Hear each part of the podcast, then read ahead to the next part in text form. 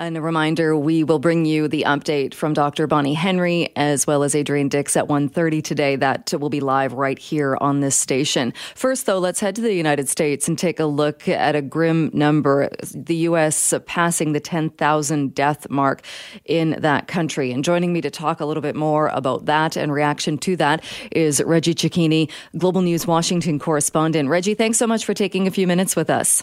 Good afternoon. Uh, that's uh, not the number of people uh, we're hoping for. That, uh, according to the John Hopkins map, uh, the United States now going above 10,000 deaths. So, how was the reaction to that?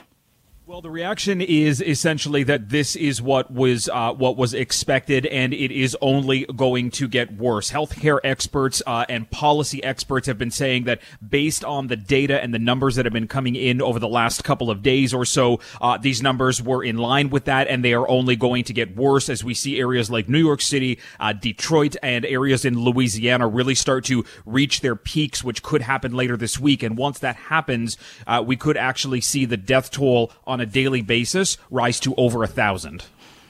And uh, do, do, we know uh, at this point, uh, we've been watching the states like New York and Connecticut and in that part of the United States. Is that still where we're focused on as far as looking at the, the, the most cases and, and where we're going to see that number grow? Yeah, I mean, look, New York City and New York State remain the epicenter for this virus across the United States. Just with the new numbers that came out today, you know, almost uh, just over 8,000 cases reported in a 24 hour period in New York. The death toll over 600. The case toll, uh, the case load in New York State is over 130,000. There's only 350,000 reported cases in the U.S. So that still is the epicenter, but there are a number of concerning areas for healthcare experts, and that includes New Jersey, Michigan, California, California, Louisiana, Florida, Pennsylvania, Massachusetts, Illinois, all of them are now reporting more than 10,000 cases. And in a couple of cases, we're looking at new caseloads of more than a thousand per day uh, in Pennsylvania, New Jersey, and Michigan. So there, you know, New York has been the epicenter for so long now that we need to start looking elsewhere in the country to see that peaks and curves are only just beginning right now. Hmm. And uh, earlier today, uh, the governor, Andrew Cuomo, uh, had his news, daily news conference. Uh, he talked about a bit of optimism, though, saying that the increase in hospitalizations uh, was was down, or or at least there was a bit of a better picture there. Yeah, he's saying that they could potentially be either at their peak or the apex, as he calls it, or uh, they could be somewhere in a plateau right now because for the last two days, the death numbers, while increasing by 600, are, have been the same and they haven't been uh, kind of surpassing each other. And also saying that the number of ICU uh, uh, inpatients are down uh, and the number of people needing to be intubated is also down. So the governor looking at very, very early and preliminary data to say that this could potentially be that moment of peak. But we've seen this this for the last couple of weeks in the U.S., where numbers will kind of uh, stave off for a little bit, and then all of a sudden they'll peak or they'll drop, and it's kind of this uh, this uh, seesaw that goes back and forth. It's it's still very early, but these these cities are expected to hit a peak this week, so this could be a good of, bit of good news for New York, and it just gives you know the rest of the country something to watch to see what they could potentially be in for. And what about uh, medical equipment and supplies of medical equipment? So this is still a concern across the United States. The federal government still uh, maintains their stance that they are not the backs, uh, that they rather are the backstop for uh, states, and their stockpiles should be reserved as stockpiles, and uh, you know only for emergency use. And states are saying, look, this is beyond emergency use. We're running out of uh, supplies. Uh, Louisiana and New Jersey and New York are saying, look, we've only got a couple of days left worth of gowns and masks and ventilators, and there is an urgent need now for these things to kind of be shipped across across the country. So Ford uh, Motor Company says they're going to start developing ventilators and they could get, you know, thousands of them made, but they may not be made until May, meaning that this could put further crises and, and, and uh, further issues on that supply line uh, for the next couple of weeks for cities that are needing it. It's still a, a dire situation when it comes to all PPE and ventilators.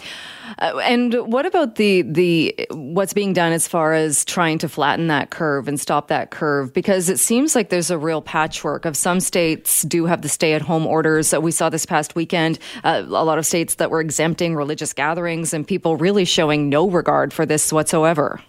Yeah, and this has kind of been an issue from day one because states do this on their own. The federal government can issue a guideline. They can issue what they would like to see happen, but it really is left up to the governor. And in a lot of cases, it's being left up to the local and county governments to be able to implement these stay at home orders. And there are about a dozen states that either don't have a rule in place or it's kind of lax. Over the weekend, as we saw, a number of religious institutions opened their doors, allowed for gatherings more than 10, which goes against the CDC. But then we also saw in Georgia, uh, Governor Brian Kemp decided he was going to open up the beaches to allow people to quote unquote exercise and go and get some fresh air. And within a couple of hours, those beaches were packed and we saw groups of dozens or more hanging out uh, in the sand and playing in the water. Uh, so it is concerning for healthcare officials because they feel that these areas could end up being petri dishes that allow for these uh, uh, kind of hotspots and viral outbreaks to continue to spread, and that negates the efforts on behalf of other states where they're really doing what they can to ensure that the curve of the spread slows down.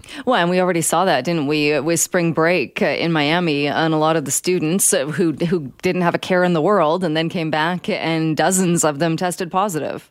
And it's the same thing that we saw in Texas as well. There was a group who went down to uh, to Cabo and they came back. A number of them uh, they had chartered a flight. A number of them have now tested positive. But Texas, again, a state that's leaving it up to individual municipalities and and localities to implement these kinds of, uh, of rules, and it really puts uh, you know problems in place, especially when you've got a number of these large cities that share a border with another state that may not have these rules in place. It's very easy for somebody asymptomatic or even symptomatic to cross back and forth and further spread this this, which is why healthcare experts are saying we can anticipate and expect a rollout of these uh, kind of curves and peaks that could potentially last for months down the rest of the calendar. And are you seeing cases as well, like you talked about with medical equipment? If we're talking about masks and ventilators, uh, are we not also going into territory where doctors and hospitals are going to have to start prioritizing who gets a ventilator and who gets what treatment? Yeah, and this is stuff that has been mentioned now through a couple of hospital systems in the Northeast as well as the uh, U.S. Southeast, where hospitals are essentially putting together a procedure and kind of a plan Z just in case. Uh, you know, they're saying, you know, if somebody's older, if somebody uh, has a respiratory illness and it could potentially be terminal, if somebody has cancer, these could be uh, uh, patients who are not going to be intubated and they're going to be given essentially a palliative care, uh, saying that it might make more sense to put the efforts onto somebody who has a better chance at surviving and may have a longer life. These are plans that hospital staff are trying to grapple with and that families are trying to grapple with. But it shows that when you have a country with a private healthcare plan uh, and, a, and a federal government who hasn't done their, you know, uh, what they can to ensure that stockpiles at the local level and the federal level are maintained uh, at an adequate level, you run into these kinds of crises, which is why we have healthcare experts saying, at a best case scenario, a quarter million people could die die from this disease. And and when do you expect to hear from President Trump on this again? So, uh, I mean, outside of the couple of tweets that he has made today, we are expecting the coronavirus task force to meet sometime around five o'clock. Usually ends up being a little later than that. Uh, we can anticipate that the president is probably going to face more questions on his uh, continued pushing for uh, the use of therapeutics that have not been proven uh, in the coronavirus uh, situation yet. he's been, you know, really pushing these these two drugs, an anti-malarial drug and a second drug, saying they could work. Also noting that he's not a doctor, but says that he has a belief in these drugs that very well could take uh, the brunt of questioning today uh, as it did yesterday. All right. We will leave it there. Reggie, always good to talk to you. Thank you so much. Thank you.